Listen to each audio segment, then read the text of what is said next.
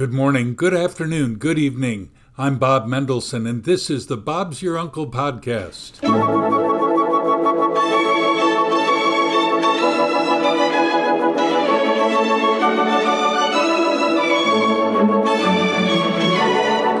Today, we speak about comedy in the UK, about stolen identities, and how to keep yourself safe, and so much more. Our guest is Bennett Arron, whom The Guardian calls the Welsh Seinfeld. Thanks for joining me for this Bob's Your Uncle podcast, Season 1, Episode 3. Of note, the opinions are strictly my own and those of any of my guests. You can now find us and comment to us wherever you get your podcasts Spotify, iTunes, wherever. We have lots of topics to discuss. Even so, on the Bob's Your Uncle podcast, you are part of the show. We do want to see and hear you. Send us a message on Facebook or Instagram. In the weeks to come, we'll speak about pickleball, country music, racism, wars, and rumors of wars. Let's see where the spirit takes us.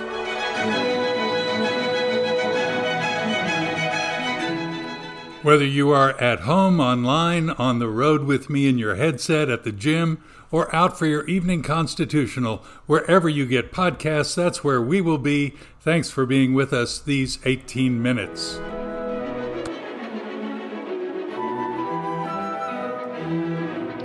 Amanda moved to Australia from Canada, and she and her family live in Sydney. She's both my travel agent and the sponsor of this podcast.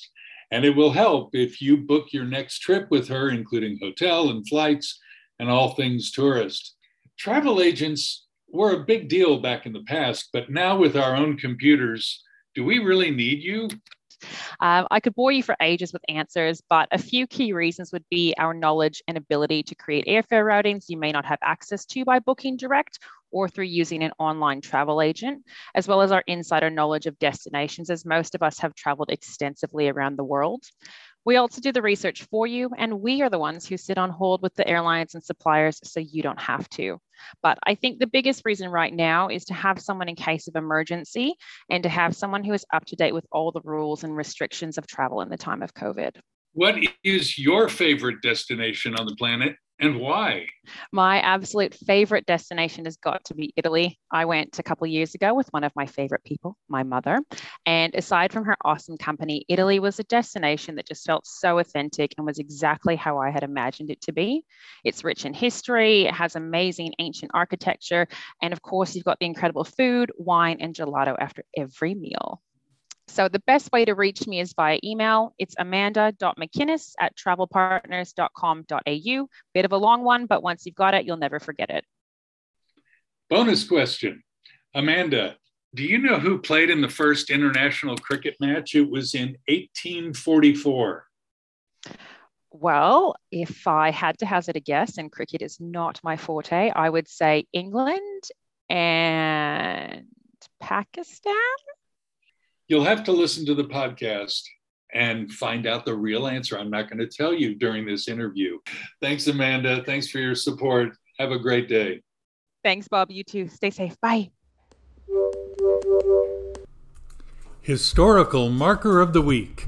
Two things happened on this date, 15 March. Two great events took place. First, in 44 BCE, being the Ides of March, and with your high school recall of Shakespearean tragedy, you'll remember Julius Caesar was killed by some high ranking Roman senators, including Cassius with the lean and hungry look, and et tu, Brute? That is not where the term Caesar salad came from, nor Las Vegas's Caesar's Palace. Second, in 1877, the first official cricket test between Australia and England was played in Melbourne. Australia won by 45 runs. To answer the trivia question, the first official international cricket test took place in New York City between the USA and Canada in 1844 at the St. George's Cricket Club. Fifteen years later, in 1859, a team of leading English professionals visited North America on the first ever overseas tour. In 1862, the first English team toured Australia, and six years later, a team of Australian Aborigines toured England in what was the first Australian cricket team to travel overseas. Ah, history buffs will love those cricket facts.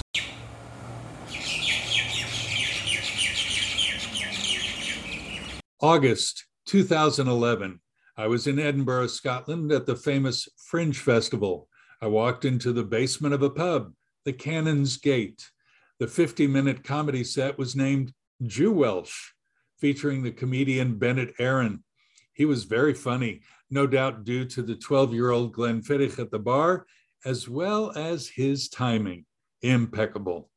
We've stayed in touch over the years, and he graciously agreed to join me in the Bob's Your Uncle podcast for this episode. Bennett, welcome to the podcast, my friend. How you going? Uh, very well, thank you. Lovely to see you and speak to you again, Bob. After uh, well, we have spoken once or twice since, but that that that was a, a memorable first meeting. I remember talking about um, Jews for Jesus uh, on stage briefly, and then you introduce yourself um, as being now you, will have to forgive me because I can't remember exactly what how high a role you had. I mean, I know obviously you're a, a, rabbi within it, but I don't know what the position you had was. But I remember you gave me a card which said "Jews for Jesus" on it, and it, it, it threw me. I mean, it was hilarious and uh, coincidental and brilliant. So for the next shows after that, I think I think it was a, I think it was in the first week. So the rest of the run for the next three weeks, I mentioned you and the coincidence and showed everybody the card because people didn't believe me. So I had to just show the audience the card, and it was and it became part of the uh, of the of the show. So thanks for that. You actually said at the beginning, you talked. You were very funny. It was an enjoyable. You said, "Now I'm Jewish." You said, and uh, mm-hmm. we don't know very much about what we believe. But one thing we know we don't believe is we don't believe in Jesus. And here you said, so you might find it odd that there's a group out there called Jews for Jesus. And then you went on and talked about identity theft and other things that, you know, your shtick. Well, then you came back to that about 15 minutes later. It's near the bottom of the hour. And you say, like uh, I believe in God. Anybody else in here? There were 30 of us in the pub in the basement at that time. And you said, uh, Does anybody else believe in God? Well, one lady up in the first row raised her hand. I'm over at the bar and I raised my hand as high. And so you see that and you say, Like you, sir, uh, what religion are you? You might find this hard to believe, I said, but I work with Jews for Jesus in Australia and you dropped your jaw and thought, and you said, that's awkward. And 28 other people in the room thought, this is a two man gig. yeah. But it wasn't. And then, yeah, yeah we yeah. kept up over the years, and I'm really grateful. I know. It was perfect. It, it, it couldn't have worked out better. You're well known as an expert in identity theft. It happened to you. Do, do you want to share your experience? Uh, yeah, well, briefly, because I, I do a, a, whole talk about it now, but 23 years ago, so it's pre internet.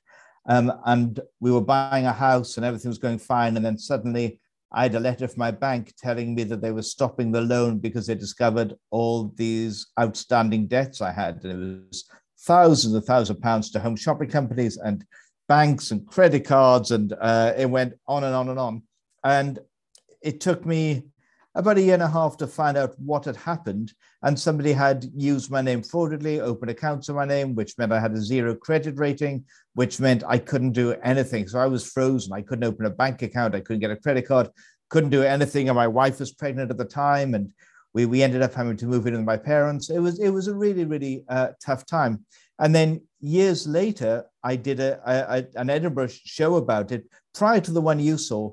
Um, and that was all about the experience I had. And on the back of that, um, TV broadcaster Channel 4 asked me if I'd make a documentary on the subject, which I did. And in the documentary, I stole the identity of the British Home Secretary and got arrested in a dawn raid by Scotland Yard, um, which is not uh, not your everyday occurrence. Uh, and, uh, and yes, I now tour the world talking about fraud and ID theft as well as as comedy. If you had to choose between one or the other, or would you rather be a, have just a stand-up comic act? Oh, good question. I think I'd probably prefer just to have a stand-up comedy act. Although I love doing the talk about I did. I did one last week at a big conference, and I love it because it's unexpected and it's a serious subject that I've managed to make, you know, as humorous as I can do under the circumstances. Bennett, you know that Vladimir Zelensky is Jewish, and he used yes. to be an entertainer before he got into politics. Do you see yourself following his footsteps? I don't think so, but yeah, we're both comedians and actors, and we're both the same height. I found out recently. Um, uh, that's, I think, where the similarity uh, stops. I, I, mean, he's an incredible, incredible person, and I, I, I follow it daily. Um, it, it's I was never ever interested in politics. It didn't appeal to me. But over the last couple of years in this country, um, the one political party has one leader really has allowed anti-Semitism to increase more than it's ever happened before, and and that it was sort of from then that I had much more of an interest in politics than I'd had before because suddenly it became personal. You moved back to Wales last year. What lessons have you learned about life there? One thing I've learned is that I'm not so keen on living in big cities anymore, which has been uh, an interesting change.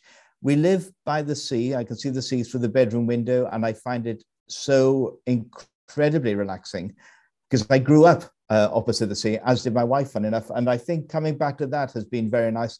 And I was in London for a few days. I go back and forth, back for work and, and uh, gigs and, and meeting, writing meetings. And I can't wait to leave. Your wife is from Spain. Your two children are now spreading their wings as late teenagers. What have they taught you? Or maybe I should ask, what information do you want them to be carrying to their children whenever God blesses them with such? Uh, that's a very good question. Yes, my, my children are um, Spanish, Welsh, and Jewish. I don't think there are too many of those around, really. Something that I, I pass on, uh, something I'd like them to pass on to their children, I think tolerance more than anything else, tolerance and kindness, and to expect it from others, which doesn't always seem to be the case at the moment. We, we live in a world where we're very, very upset. We're very angry. We're very on edge. I mean, you know, we, we've had a, a worldwide pandemic. We have what, what's going on in Ukraine at the moment. And you can feel the tension. And I'm hoping, please God, you know, in, in years to come, my children won't have this and, and, you know, their children won't have this. So hopefully there'll be more tolerance, as there has been over the years. I just hope that that continues, really. I mean, I never wanted to be a comedian. I mean, there was never, ever a plan. I'm, I'm naturally uh, very shy. In an interview recently, I was asked if I was the, the class clown. And I said I wasn't, but I did write all his material. You always, by the way, seem to be wearing a hat, both on stage and whenever you're photographed. What prompted that accessory to be a standard for you? That's a very good question. Two things. I, I, I well, I was losing my hair which is one thing, but that, that wasn't the reason for wearing a hat. What happened? I was losing my hair, so I decided to, to cut my hair very short. Um, and I was about to go out to a gig, and I noticed I'd missed a little bit in the hair, and I hadn't realized that I'd taken the top off the razor I'd used.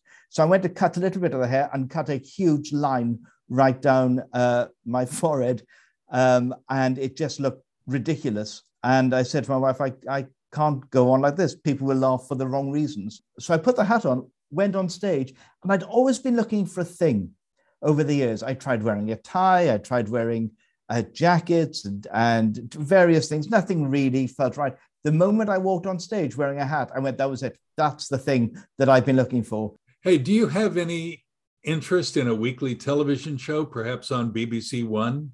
It, it's a good question because naturally I'd say yes, um, because that's how one becomes more successful.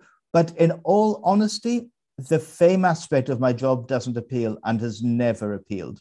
I have a lot of famous friends, and when we go out, they find it uncomfortable because people are coming over to them asking for autographs, then looking at me and going, "Who's that?"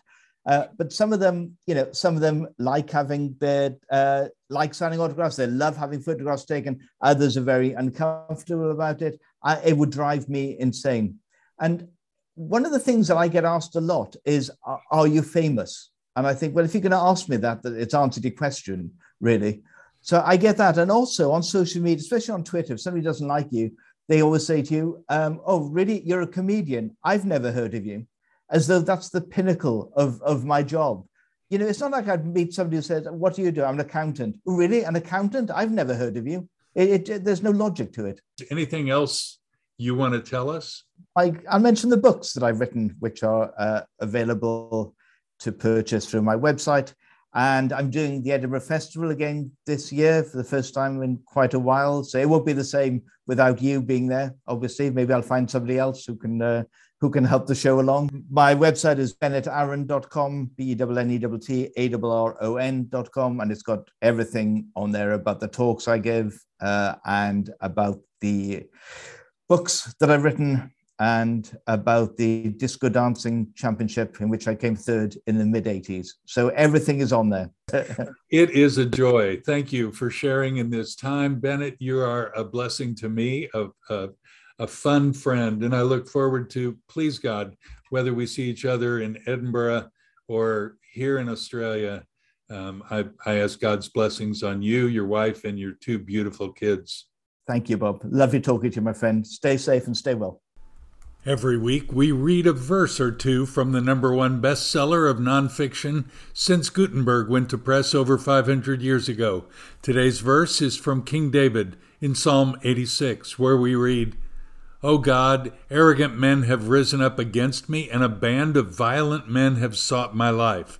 They have not set you before them, but you, O Lord, are a God merciful and gracious, slow to anger and abundant in loving kindness and truth.